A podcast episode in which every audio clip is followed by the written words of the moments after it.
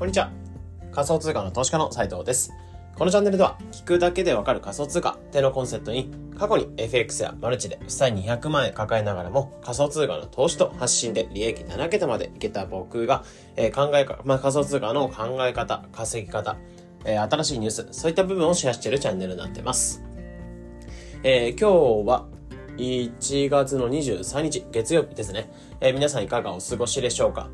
まあ、いよいよ本当あと1週間ぐらいでもう1月が終わるってところで2月、3月ってところで、まあ今週とかはちょっと寒波が来るらしくてめちゃめちゃ寒くなるらしいので、まあ今年、今週さえ乗り越えてしまえば、えなんか今年、今シーズン1の寒さみたいなこと言ってたので、えここさえ乗り越えてしまえば2、3という形でどんどんどんどん暖かくなっていくかなと思うので、まあやっと自分がなんだろう、過ごしやすい季節というか、動きやすい季節が来るなって感じなので、えーまあ夏とか春とか、まあ過ごしやすい季節に向けてちょっとこの1週間ってめちゃめちゃ耐えようかなというふうに思います。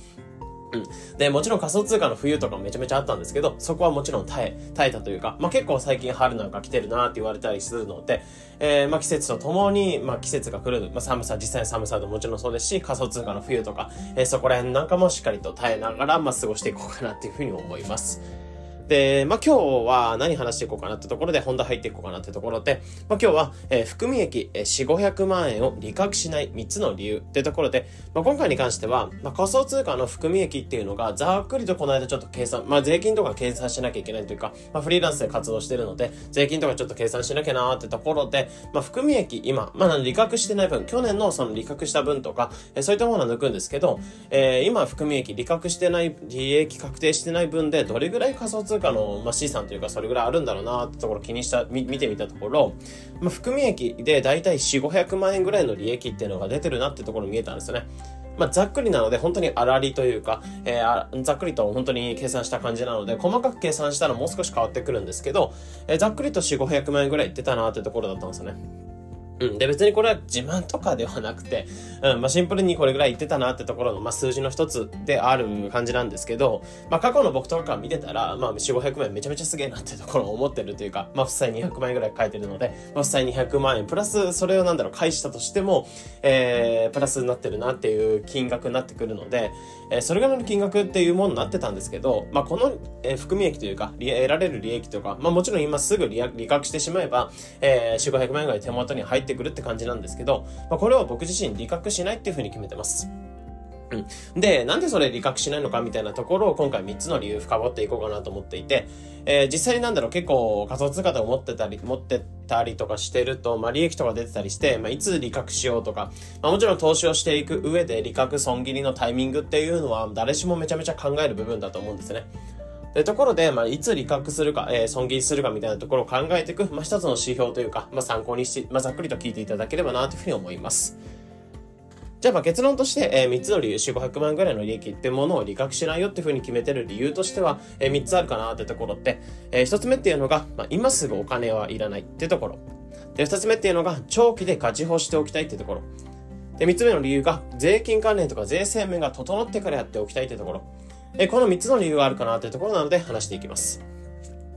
で、まず1つ目に関しては、まあ今すぐお金いらないって部分で言うと、まあこれ本当にそのままで、あの、僕自身あの、フリーランスで活動してたりするので、まあクライアントワークだったりとか、まあ他の収入っていうのが普通にあるというか、まあそこに入ってありがたいことに入ってくる収入っていうのは別にあるので、え仮想通貨に関しては、まあ今すぐその4、500万円ぐらい、まあもちろん生活が困窮してたりとかするんだったら利確した方がいいかなと思うんですけど、えー、特にそういうのがないので、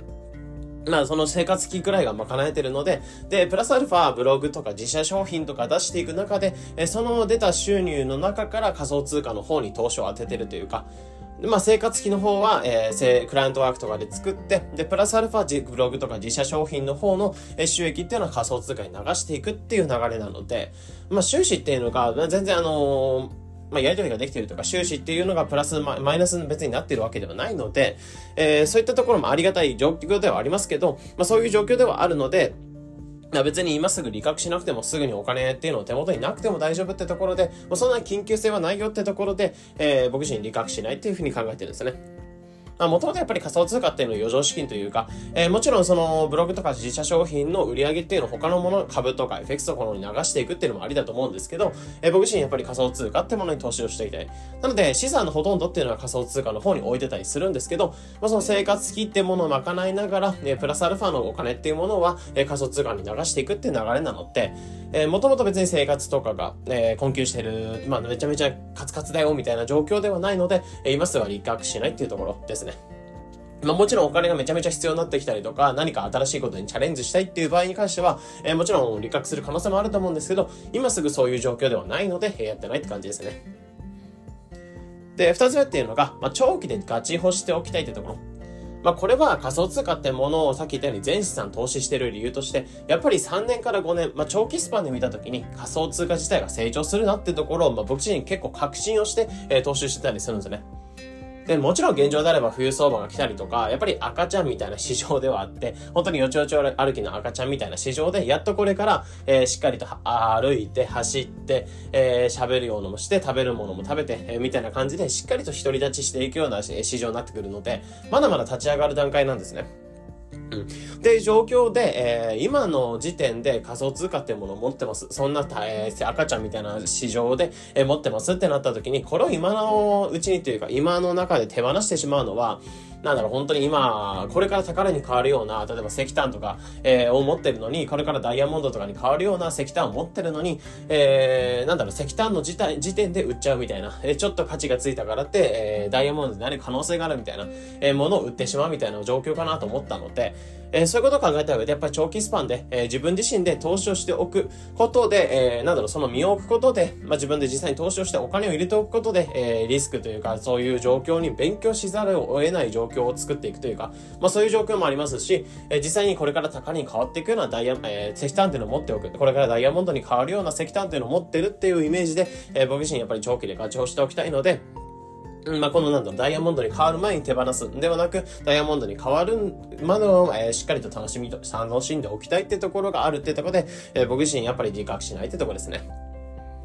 で、最後3つ目っていうのが、えー、税制面ってのがまだ整ってないってところ。まあ、ここも結構地味にでかい理由で、うん、なんだろう、さまあ、もちろん最高税率みたいなところで仮想通貨って、えー、累進課税みたいな感じで、えー、収入プラスアルファ仮想通貨の利益で、えー、住民税プラスアルファどれぐらい税制が、まあ、所得税がかかってくるのかみたいなところの、ね、まあ、収入として入ってくるのって、まあ、イメージ的には、なんだろう、えー、FX とかに関しては、えー、なんだろう、別の雑所得みたいな感じで20%ぐらいの税金ってもので一律ではあるんですけど、えー、仮想通貨に関しては、利益とか収入に対して、そこに対してどれぐらいの収益が出てるか。じゃあそこにいくら何パーセントぐらい利益がかかるよ、まだそれ税金がかかるよみたいな計算の方法になってくるので、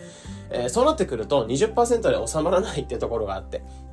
うん、まあ、4、500万円ぐらい利確してしまうと20%で収まってしまい、しな、しないってところなので、まあ結構損するなってところ思うんですね。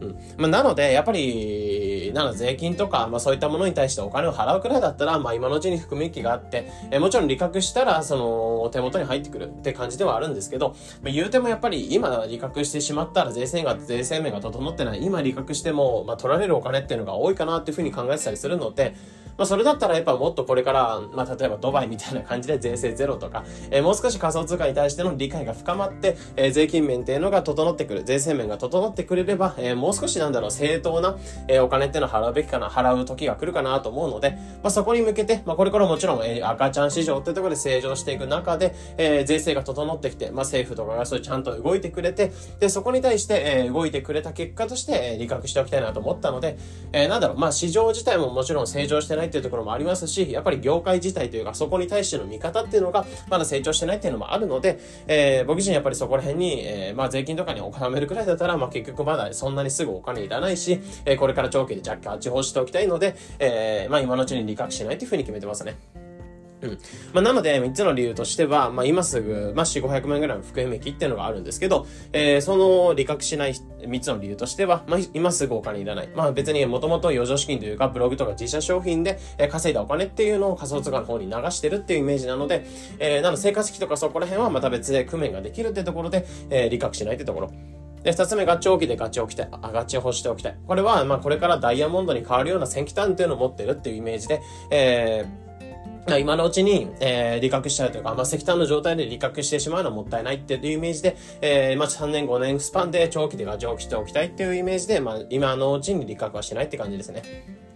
で、三つ目っていうのが、税制面ってのがまだ整ってないってところで言うと、まあ、まだまだ本当にお金っていうのが分取られるというか、えー、まだ税制面が整ってない、まあ、赤ちゃん市場ではあるので、周りの見方っていうのもそんなに変わってきてないってところなので、まあ、ここがもう少し整ってから利確するなら利確した方がいいかなっていうところを考えて、僕自身こういった理由を踏まえた上で仮想通貨を今のうちにまあ利確しないというふうに決めてますね。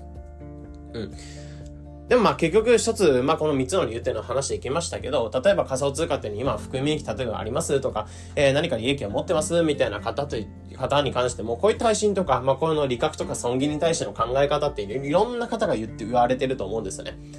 でも、ま、結局一番大切なのって、こういうふうに、まあ、僕が発信してるみたいな感じで、えー、なの自分の考えというか、まあ、理覚損切の自分の中でルールというか、まあ、その考え方、裏付けされる考え方っていうのをしっかりと、えー、ルーツを持っておくってことが、まあ、一番大切じゃないかなっていうふうに思ってますね。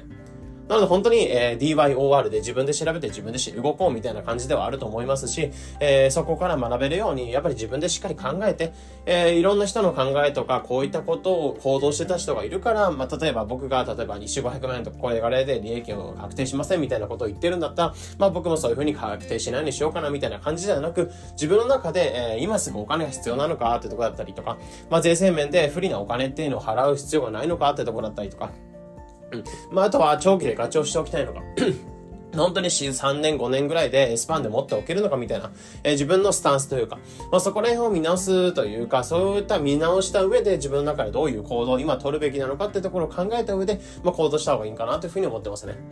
本当に投資ってめちゃめちゃ難しいですし、僕も FX とかを過去にやった時に負債200万円とか、えー、状況で、まあ、なんだろう、本当に難しかったっていう状況ではあって、まあ、たまたまやっぱり仮想通貨ってものに出会ってタイミングっていうのも良かったですし、えー、やってみた結果というか行動の結果っていうのが出てきたかなっていうふうに思ったりするので、えー、こういった中で例えば仮想通貨っていうのを最初に始めてみました。まあ、投資の中で一番最初が仮想通貨でしたよみたいな方もいると思うんですけど、えー、そういった方も、まあ、こういった考えというか自分の中で行動していく自分の資産、指針というか仮想通貨ってものを通して行動していく、まあ、これから3年5年どういうふうに動いていくのか、資産を築いていくのかっていうことを、まあ、考えていく、指軸を作っていた、指軸を作った上で行動していきましょうってところで、まあ、こう一回、今回こういった、まあ、含み益を理覚しないみたいなテーマで話の方をさせていただきました。なので、これからなんだろう、投資をしていく上の一つのスタンスの参考になれば幸いです。えー、このような形で、このチャンネルでは仮想通貨についてできるだけ分かりやすくお伝えしています。日々の情報収集やトレードにお役立てください。ということで、本日の配信これで以上になります。良い一日を。Thank you.